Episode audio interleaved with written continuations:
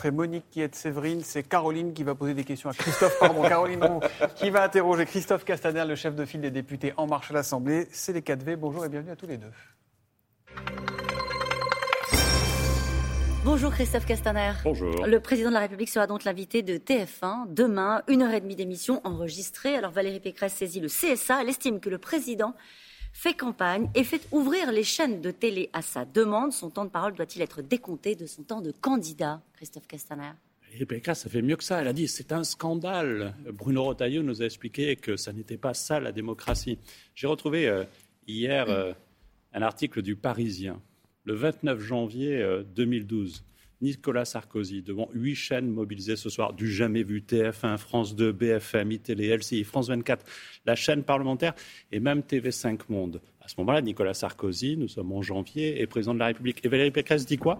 Elle dit sincérité et lucidité, esprit de responsabilité quel contraste entre les propositions d'aujourd'hui et celles de jeudi dernier. Mmh. Donc en fait, ce que vous nous expliquez, c'est que Emmanuel Macron, c'est l'ancien monde. Non. Il fait Emmanuel comme avant. Macron, il est président de la République, et donc il communique avec les Français. Mais il, fait comme avant. La semaine...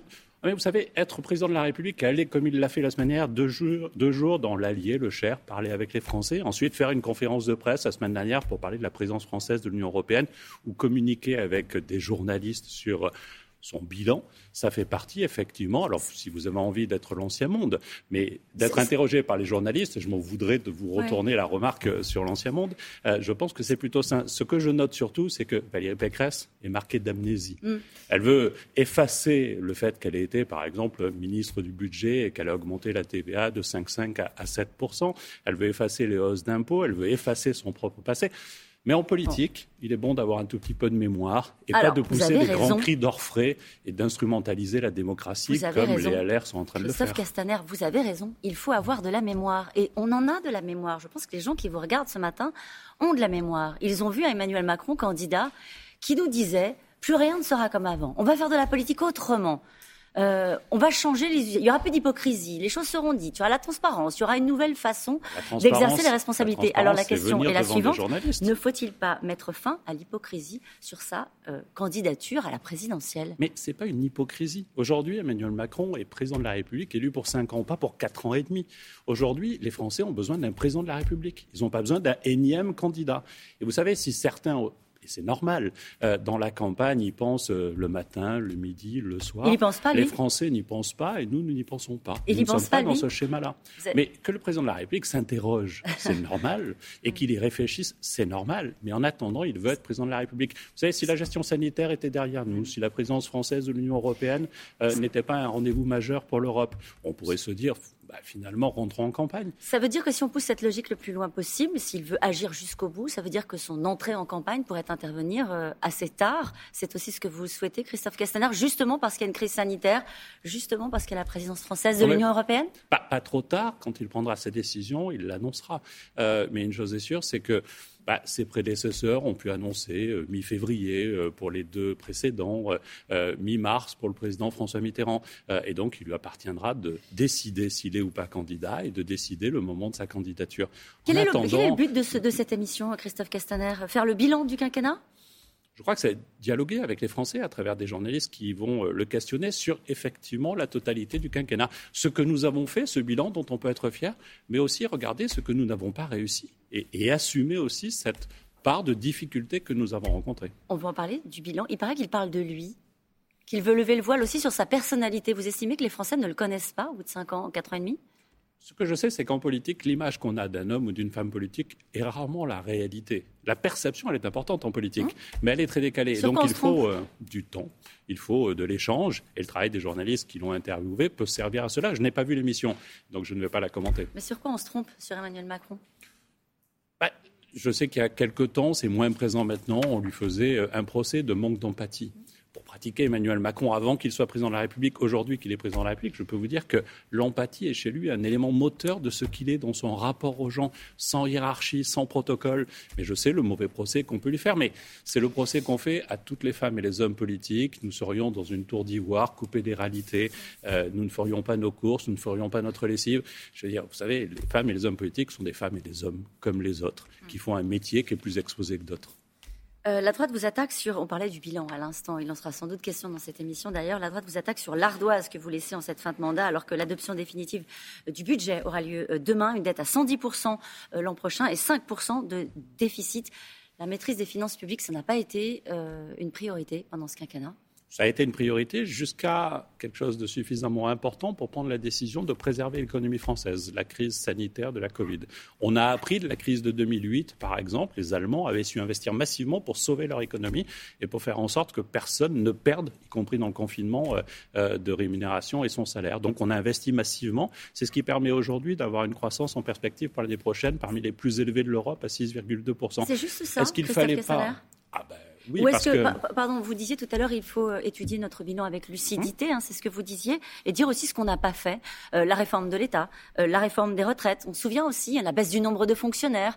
Ça, vous le mettez dans la, ligne débit, des choses que vous n'avez pas pu faire, vous n'avez pas fait et que vous regrettez de ne pas avoir fait? Non, moi je ne regrette pas d'avoir été le ministre de l'Intérieur qui a recruté 2500 policiers par an et qui, à la au terme de ce mandat, a recruté 10 000 policiers et gendarmes supplémentaires. Vous savez, c'est facile de dire on va supprimer 200 000 ou 500 000 fonctionnaires, je reprends les chiffres de François Fillon, mais derrière, ce sont des services rendus à nos habitants.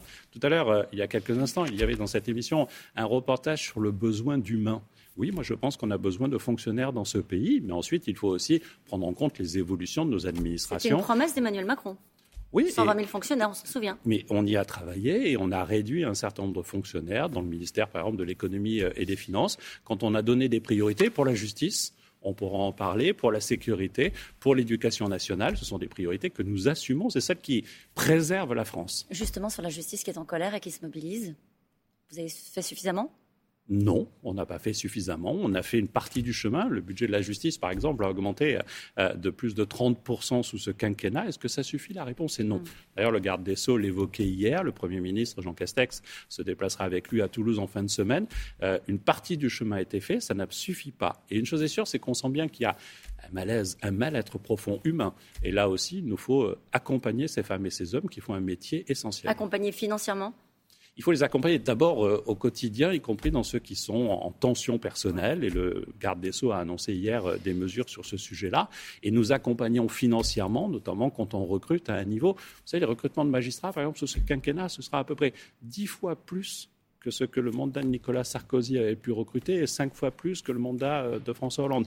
C'est aussi ça notre bilan. Nous sommes à dix jours de Noël, ça ne vous a pas échappé non plus, Christophe Castaner. Le Conseil scientifique fait part de ses recommandations pour les fêtes, limitation du nombre de convives autour de la table, auto-dépistage, euh, aération, ça suffira si nous sommes tous en responsabilité et si nous rajoutons euh, à cela euh, la capacité à se faire vacciner et à faire euh, le rappel, ça peut suffire. mais en même temps, il y a bien un sujet où j'ai arrêté d'avoir des certitudes et où tous les politiques doivent être humbles sur cela, c'est l'évolution du Covid, c'est l'évolution des variants. et donc aujourd'hui, on est dans une situation de tension extrêmement forte qui implique deux mesures vacciner et faire le rappel massivement, mais aussi chacun d'entre nous à être en responsabilité. Dans la Voix du Nord ce matin, il y a le témoignage d'une infirmière qui raconte qu'une personne âgée, vous parlez de l'hôpital en tension, hein, euh, qui raconte qu'une personne âgée est restée 24 heures sur un brancard. Elle raconte les conditions d'ores et déjà dans lesquelles elle exerce euh, ses fonctions. L'hôpital, il a déjà craqué l'hôpital est en tension énorme et on a fait là aussi une partie du chemin. Est-ce qu'on a fait tout le chemin? Non. Mais regardons d'où vient ce problème. En 1967, 59 000 étudiants en médecine. En 1993, 3 500. On a mis en place en 71 le numéro clausus, on le paye aujourd'hui. Nous avons investi massivement dans les salaires, y compris pour cette infirmière qui a une augmentation nette de salaire supérieure à 200 euros par mois. On investit massivement dans les infrastructures hospitalières, mais je pense que là aussi, nous devrons aller plus loin parce qu'on euh, a fait un choix malthusien en matière euh, d'offres de soins, pensant que s'il y avait moins de soignants, il y aurait moins de malades, ce qui était un contresens absolu. Nous sommes en train de le corriger depuis plusieurs années. Il faut encore plusieurs années d'efforts, je n'en doute pas. En attendant, avec la tension sanitaire de la crise de la Covid, plus les problèmes récurrents au sein de l'hôpital, le témoignage de cette infirmière est épouvantable et il est juste. Et il y a une situation très particulière dans ces dernières semaines, des malades en réa qui ne sont pas vaccinés, des malades en réa qui mentent sur euh, leur vaccination et qui mettent leur santé euh, en danger. C'est à ça aussi que les soignants sont confrontés. Est-ce que cette euh, cinquième vague est plus difficile à gérer aussi en raison de ce qui se passe dans les hôpitaux avec les personnes qui refusent de, se vacciner? Le constat, vous l'avez fait, c'est qu'effectivement, ceux qui ne sont pas vaccinés sont ceux qui sont euh, en situation de plus grande souffrance dans les hôpitaux et qui tendent la situation dans les hôpitaux. Et donc la réponse, c'est la vaccination, la vaccination, la vaccination. Et la contrôle des faux passes sanitaires? Évidemment, des contrôles permanents. Et, j'ai vu ce cas, effectivement, euh, d'une femme qui a fait une fausse déclaration, qui, parce qu'elle a fait une fausse déclaration, n'a pas été soignée comme il fallait et on est morte. Ça devrait nous appeler tous à la lucidité plutôt qu'à aller chercher ces informations sur les réseaux sociaux et à croire n'importe quoi. Merci beaucoup, Christophe Castaner, d'avoir été notre invité ce matin. C'est à vous, Thomas. On n'a pas fait suffisamment. Il faudra aller plus loin. Une partie du chemin seulement a été faite sur le Covid et les tensions à l'hôpital. Là encore, nous devrons aller plus loin. Christophe Castaner qui appelle à la vaccination, la vaccination et la vaccination. Et dont on a appris ce matin qu'il faisait ses courses et sa lessive. Ça n'est pas négligeable. Merci à vous d'être venu.